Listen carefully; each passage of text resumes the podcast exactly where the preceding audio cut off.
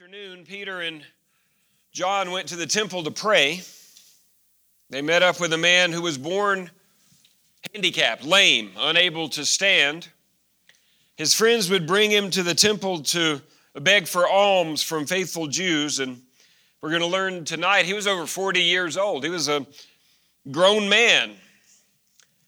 And he'd been there probably week in and week out for years and was well known.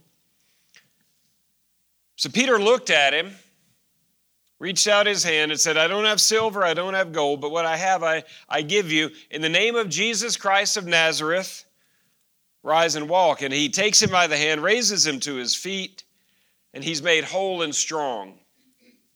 His response is exuberance. He's experienced the, the healing and the power of the Holy Spirit, and he can't keep it in, and he's jumping and running and shouting in an environment where you just don't do that, in the temple of God. And so that draws a crowd. And he's hanging on to Peter and he's hanging on to John. And so uh, it's clear there, right in the middle of it. Peter takes the opportunity to preach. And that brings us to Acts 4. Now, on their way into the temple, they told us what time it was. It was middle of the afternoon, almost close of business, almost sundown when they needed to stop for the day. This is where we're going to pick up. Now, as they spoke to the people, the priests, the captain of the guard, the Sadducees came upon them, being greatly disturbed that they taught the people and preached in Jesus the resurrection from the dead, and they laid hands on them. Not the way we lay hands on. They, uh, they grabbed them, they absconded with them, put them in custody until the next day, for it was already evening. That, that's why Luke made sure to tell us what time they went in, because they won't get to deal with this today. They, they're going to deal with it by, by bringing together the Sanhedrin, the elders of Israel. 70 men whose job it was to judge matters of Jewish religion, but they can't gather them all there at that late hour. So they locked these men in jail. However, many of those who heard the word believed. In, in spite of opposition, in spite of, of these men even being imprisoned, Peter and John, the people who saw the man healed, saw the power of the Holy Spirit, and heard the preaching of the word, believed. And the number of the men came to be about 5,000. And what Luke does here is, is he follows an ancient rule where they would count the men and, and we'll assume what the total might be based on that. Uh, it'd be more helpful if he counted everybody, but he counted only the men. Uh, but normally in a household, you've got also the woman, and then maybe one, two, or more children. So we we could be talking 10, 15,000, 20 people now who have joined those who believed. So what's going on here? In verse 1, we see four groups of people in addition to Peter and John. We see the, the, uh, the people as they spoke to the people. These are just Jews who came to the temple to worship, heard a commotion, ran over to see what's going on and hearing Peter preach. The, the uh, priests, now these are the Levites whose responsibility it is to oversee the worship and the teaching and all of this that goes on in the temple. Their job to teach the people, not a bunch of Galilean fishermen. They owned the corner here for, for teaching in the temple. The captain of the temple. Now, the authority is Rome. Everything is under the authority of Caesar.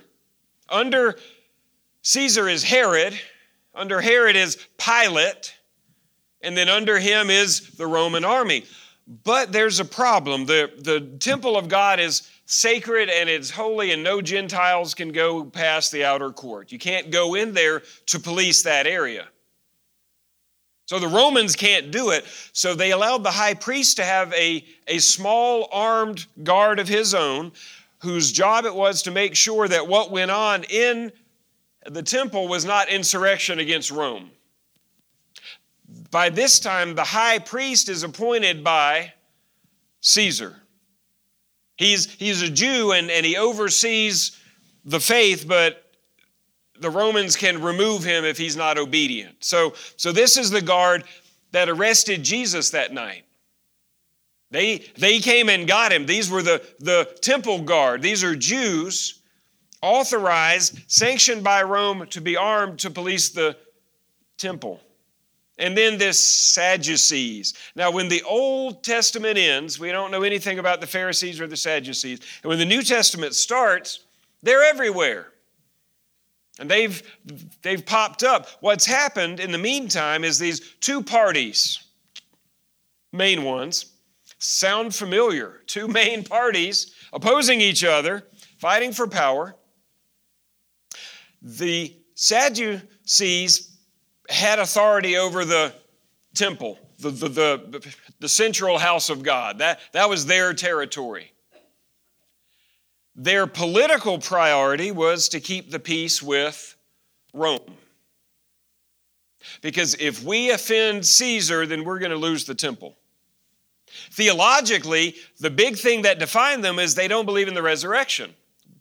We're at Acts 4.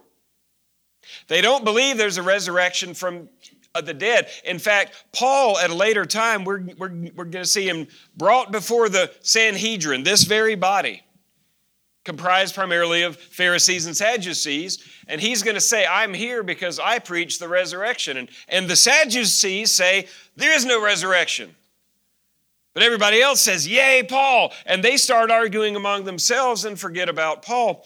The big issue that, that they really had a problem with these are the people who came to Jesus and said, We've got a, a riddle. There was a man who, who died, and um, his brother married his wife, and then he died, and his brother married her, and so on, down through all the brothers. In the resurrection, whose wife is she?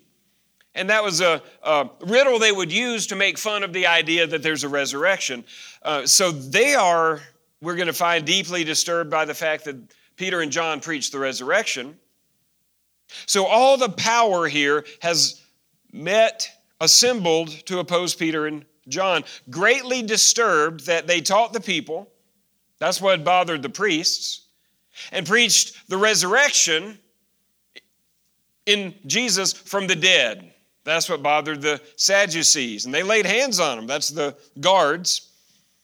And they locked him up because it was already late. And despite that, the numbers swelled over 5,000 people. Now, overnight, they lock him up they sit in and they, they stew and they pray and they think and they wait. In verse 5, it came to pass the next day. Their rulers, elders, scribes, the, the Sanhedrin, the council. Oh, watch this. As well as Annas the high priest, he should be there. Caiaphas, that's his father in law, former high priest, John, Alexander, and as many as were of the family of the high priest. Talk about packing the court. To make sure it goes his way, he, he brought everybody he could bring, which is not normal practice. So he's overnight he's gathered his crew to, to load the Sanhedrin and make sure that his perspective is carried. These are the actually the people who went to Pilate and asked for Jesus to be crucified. These, these are the, the leaders who had him scourged, the men in this room. And that's just been a couple of months ago. When they set them in the midst, they asked them, By what power, by what name have you done this?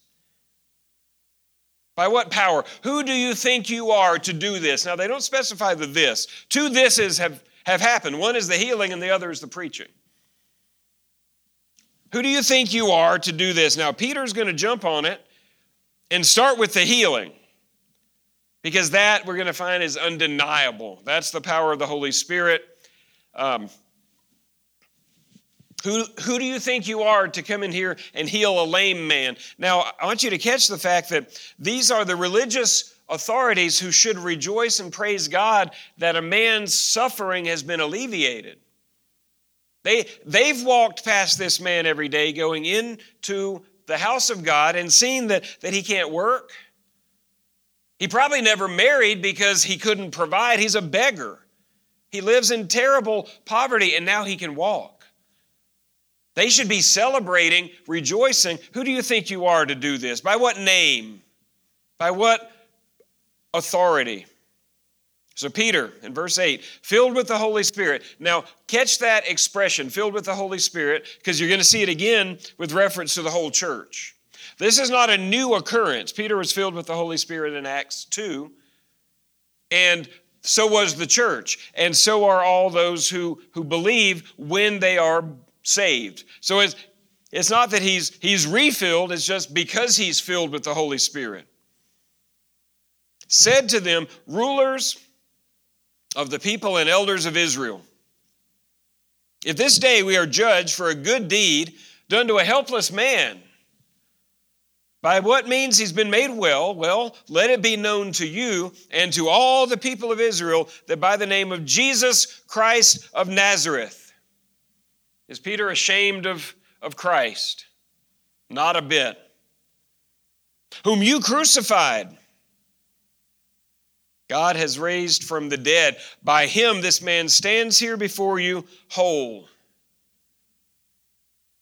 Peter's just getting started. This is the stone which was rejected by the builders, which has become the chief cornerstone. Nor is there salvation in any other, for there's no other name under heaven among men by which we must be saved. So, so the filling of the Holy Spirit is empowering Peter to stand up. Now, remember, the last time Peter was close to these people, he was in the courtyard warming by the fire. While Jesus is being tried and scourged and Peter is is he wants to know so he's hanging close but a servant girl young girl powerless. I know who you are. No you don't. You were with Jesus. Nope. Third time. No nope no. And then he curses Jesus and the rooster crows. That's, that was Peter last time. That was Peter without the filling of the Holy Spirit. Scared of the servant girl, Peter, filled with the Holy Spirit, is standing toe to toe with the religious leaders of Israel, saying, You crucified him. You're the builders who rejected him. He's the chief cornerstone. I love that. That's the power of the Holy Spirit. That's what changed Peter. He says, Are we judged for a good deed done to a helpless man? Now they've they've gathered to judge and, and they're supposed to judge the guilty. And here they judge the righteous. By what authority? Jesus the Christ of Nazareth. And there's a lot here. The name Jesus, that's what we call him. In the Hebrew is Yeshua. Joshua. That was, that was what they would have called him, Yeshua which was a common Jewish name. That was a human name. That was the, there were a lot of them around. Then he adds the title Christ, which is Messiah. Jesus, the Messiah from Nazareth. Yeah, that one specifically, because that was how he was known. Because often in their world, you were so and so of so and so. Steve Valdez or, or whatever. So he says the human, uh, the name, he says that he's the Messiah, and he says exactly who he's talking about and where he's from. And then he says, Whom you crucified. Now, Peter said this in both of the sermons he's preached so far. He said it to the crowds in Acts 2 when. Um, they, they gathered and said, What are all these tongues? And he, he said, Jesus, whom you crucified. Speaking to the, uh, the crowds. He said it again in Acts the, the, the 3, speaking to the crowd in the temple. Now he's actually saying it to the people who crucified Jesus. To the people who didn't simply cheer for it, the people who orchestrated it whom God raised from the dead. Peter can't preach without getting to the resurrection. If Jesus didn't rise, this is all a lie.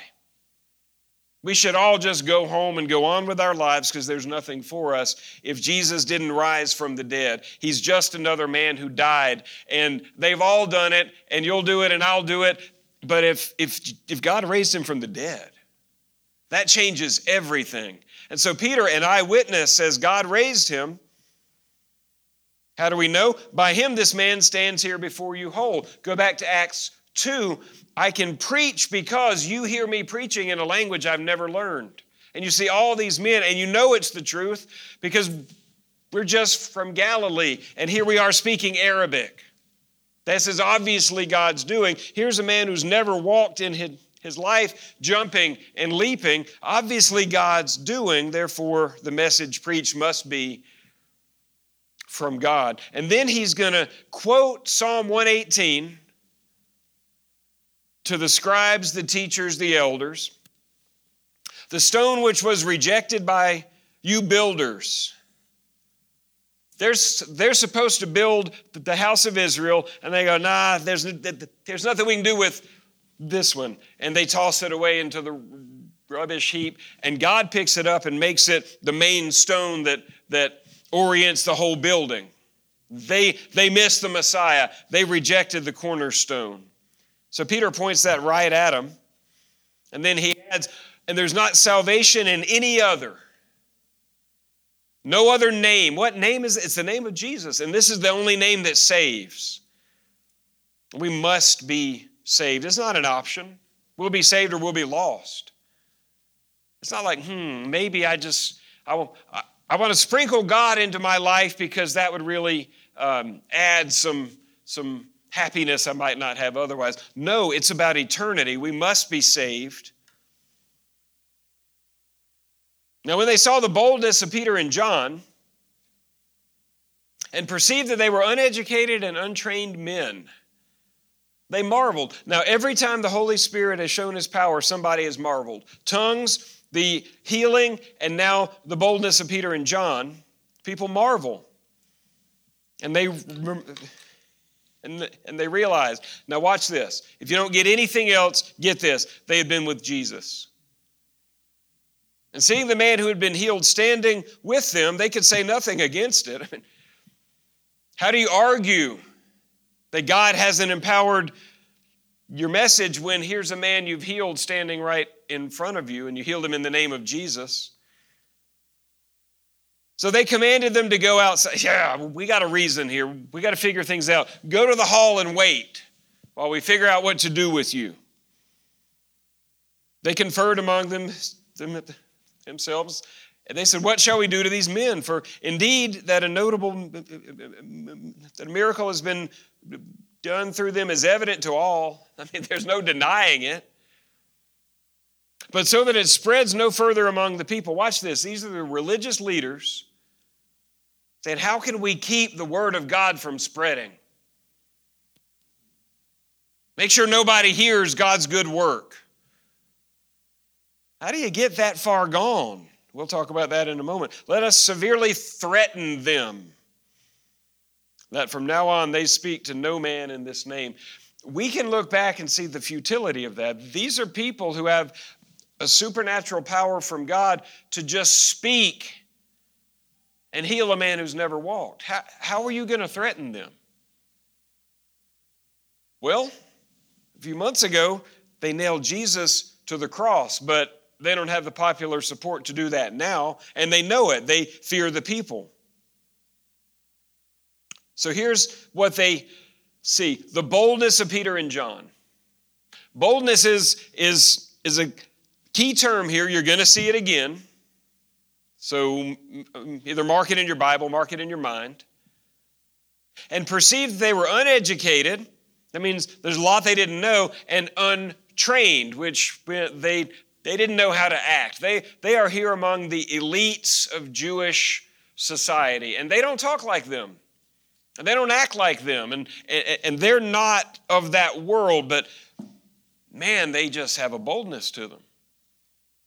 Is it good to be educated? Sure. Paul was. Paul was brilliant. Whoever wrote Hebrews was a brilliant Old Testament scholar. He had dug deep for years. Good, good for him. But here's what I know being trained, being educated is nothing like being with Jesus. Study to show yourself approved. Absolutely. Learn as much as you can of the Word of God because God desires that you know Him. But knowledge in the head, data that you, you, you get and are able to, to regurgitate. Apart from the presence of God through the Holy Spirit, it's nothing. They've been with Jesus. They, they don't know what we know, they don't act like we act, but goodness, they've been with Jesus. And the beautiful thing about that is that it's accessible to every single person. You don't have to go to school for that. You just have to be with Jesus, to, to, to draw near to God and let Him shape you the way He shaped Peter and John. I love that. And seeing the man who had been healed, they could say nothing against it. I mean, here's the, the obvious, evident power of God. What are you going to uh, uh, uh, to say he wasn't healed? That's not him. It's an illusion? No, it's, it's so clear there's nothing to say. What shall we do to these men? They didn't even think about are we wrong? Has God done the greatest work we've always prayed that He would do and sent Messiah? And we're on the wrong side of things and we need to get right with God. Never occurs to them. What should we do to these men? How do we deal with our enemies who threaten our power so that it spreads no further among the people. Okay? How can we prevent the message of God from spreading? That's what Satan does. That's what the world does. That's not what God's people do. Mm. Well, they saw what we did to Jesus. We're not prepared to do that to them, but they don't know that. Threaten them. We're going to take our power and our force and we're going to put a thumb on you to keep you from preaching that from now on they speak to no man in this name. Good luck. We look back on it and say, how, how wicked and how futile is that? But how often do we, when we have to choose between my kingdom and the kingdom of God, do the same thing? where we, we, we hang on to whatever power we have over our lives rather than to submit to the call, the holiness, the authority, and the power of God. We do the same things in, I, think, smaller ways. So they called them in. 18 and commanded them not to speak at all or teach in the name of Jesus. That's enough out of you. Peter and John answered, And the irony here whether it is right in the sight of God to listen to you more than God, you judge. This is the assembly gathered to judge. And he says, You want to judge? Okay. Should people obey man or God? Religious leaders, scribes, Levites. And they, their job is to tell people to obey God rather than man. So you judge. You want to judge? Judge that. We cannot but speak the things that we've seen and heard. We were there, we saw it, we know it. So when they had further threatened them, I'm, I'm telling you, I mean it. Have, have you ever been in a store and seen a parent who's lost control of their kid? I'm, I'm warning you. I'm like, that kid don't believe you. You, you better get it together. And no, no, it didn't work last time either, did it? That's, that's where they are. Look how foolish they look. They let them go, finding no way of punishing them because of the people. Okay? Last time they were able to agitate the people to call out for the death of Jesus. It's not like that now. They've lost the support. Since they all glorified God for what had been done, a man's suffering has been relieved. God has moved. The people who go to the temple to pray have a godly perspective, and the leaders whose job it is to teach them the word have Satan's perspective.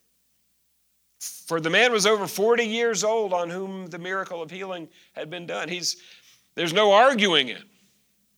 His, his handicap was established, and now it's gone.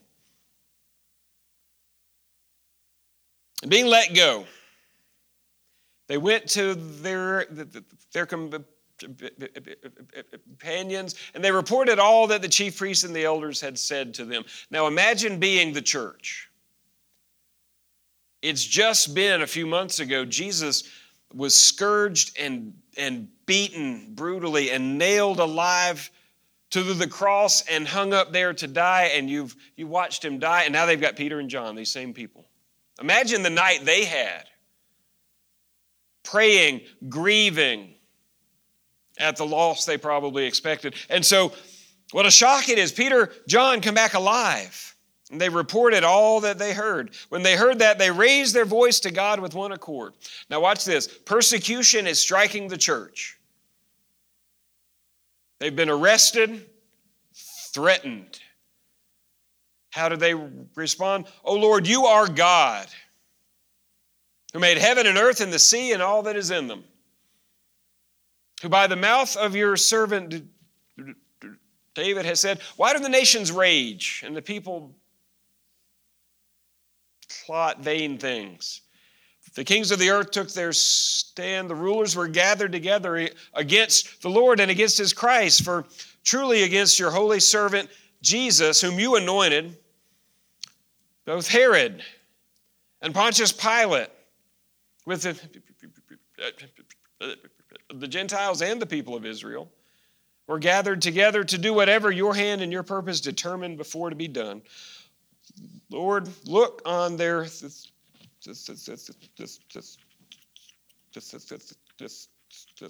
threats and give to your servants that with all boldness, there it is again, they may speak your word, stretching out your hand to heal, and that signs and wonders may be done through the name of your holy servant, Jesus. And when they prayed, the place where they were assembled was shaken. They were all filled with the Holy Spirit, and they spoke the word of God with, there it is, a third time, boldness.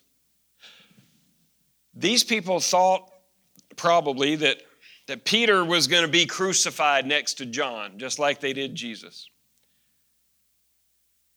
And it's not a big leap to go from that, thinking that all night, to when are they going to come after me? And their first response is, Lord, make us bold. Don't let them scare us off. So we'll explore here. The first thing they do is to reflect on two great things that God has done. One is, You are the Lord God who made heaven and earth and the sea and all that is in them. They go back to creation. You had the power to, to make all of this.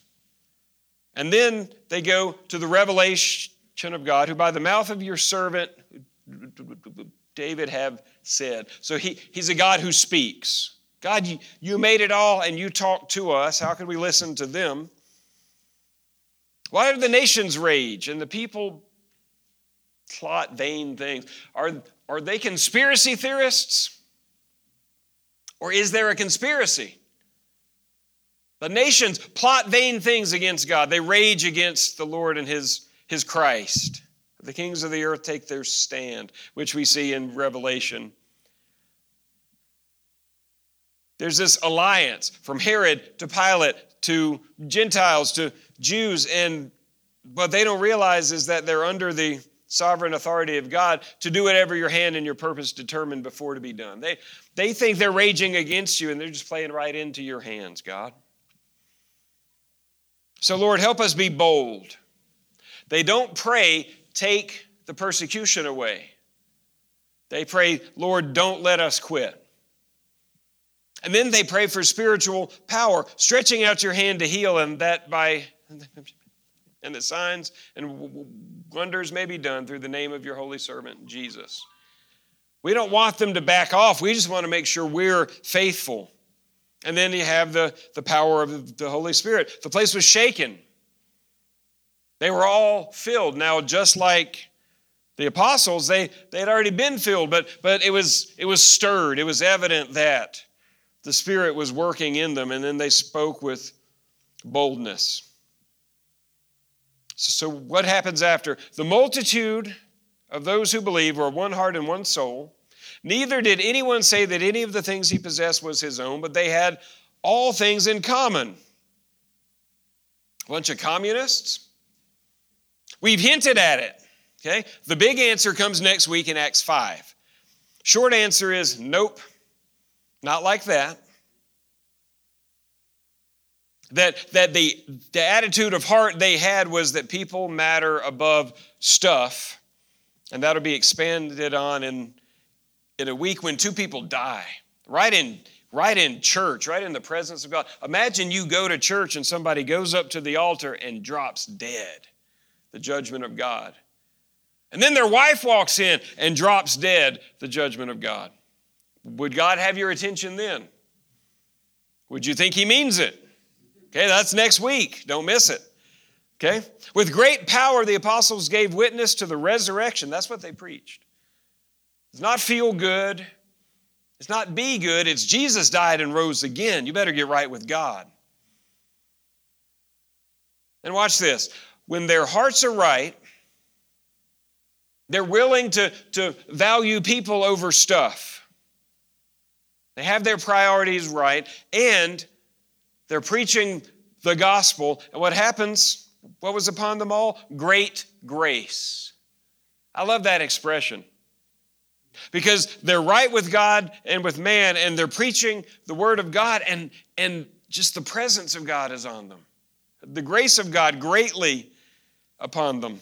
And there wasn't anyone who lacked, for all who were possessors of lands or houses sold them and, and brought the proceeds of the things that were sold and they laid them at the apostles' feet and they distributed them to each as, it, as anyone had need. And again, in a week, we're, we're, we're, we're, we're, we're, we're going to realize what this is, which is not socialism or communism. And um, Peter will speak specifically and clearly about it. But they've got unity, they've got boldness, they've got the power of the Holy Spirit, they've got right priorities toward each other, and they just live in great grace. And I think often that if we had these priorities and that kind of witness, we live also with grace in a way that we don't always experience. Okay, one, one more. It's a teaser of things yet to come and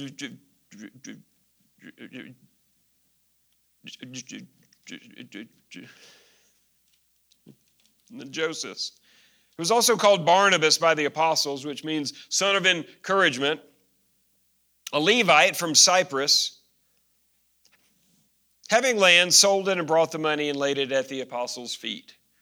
Now, a lot of people have done that, but, but Barnabas gets introduced here, and then this scene will move away from Barnabas, but we've met him here.